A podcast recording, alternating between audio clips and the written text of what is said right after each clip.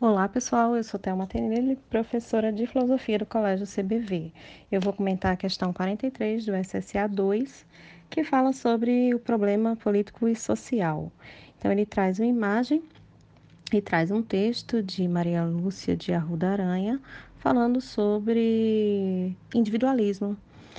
E o texto diz o seguinte: com frequência as pessoas não resistem É, ao individualismo, que reduz a complexidade das relações humanas à esfera dos negócios e da vida familiar, bastando ao bom cidadão o cumprimento das obrigações particulares. Será que o mundo não vai além do meu jardim?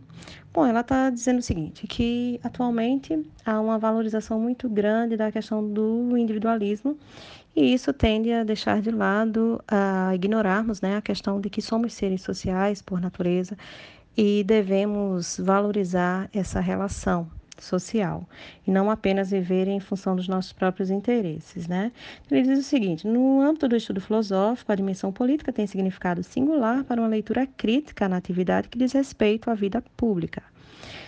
Nesse contexto, é correto afirmar que, na alternativa A, ele diz, o valor da política fica restrito ao cumprimento das obrigações particulares, ou seja, ao agir moralmente, sem ter essa preocupação com o todo, né? com, sem ter uma visão de conjunto da sociedade. Então, não estaria certo por conta disso. Então, o valor da política ela não fica restrita apenas ao cumprimento das obrigações particulares.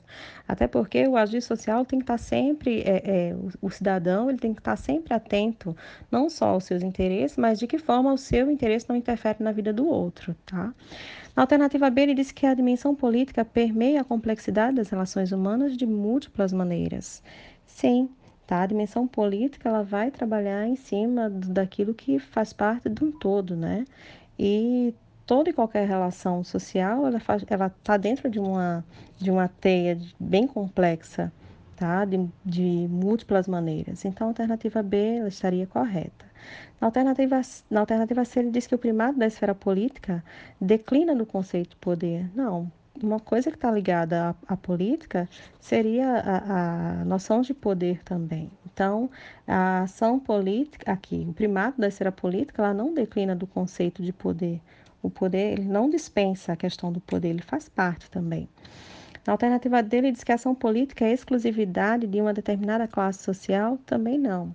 A ação política, ela faz parte de todos, né? É, é algo que que que está ligado a todo mundo.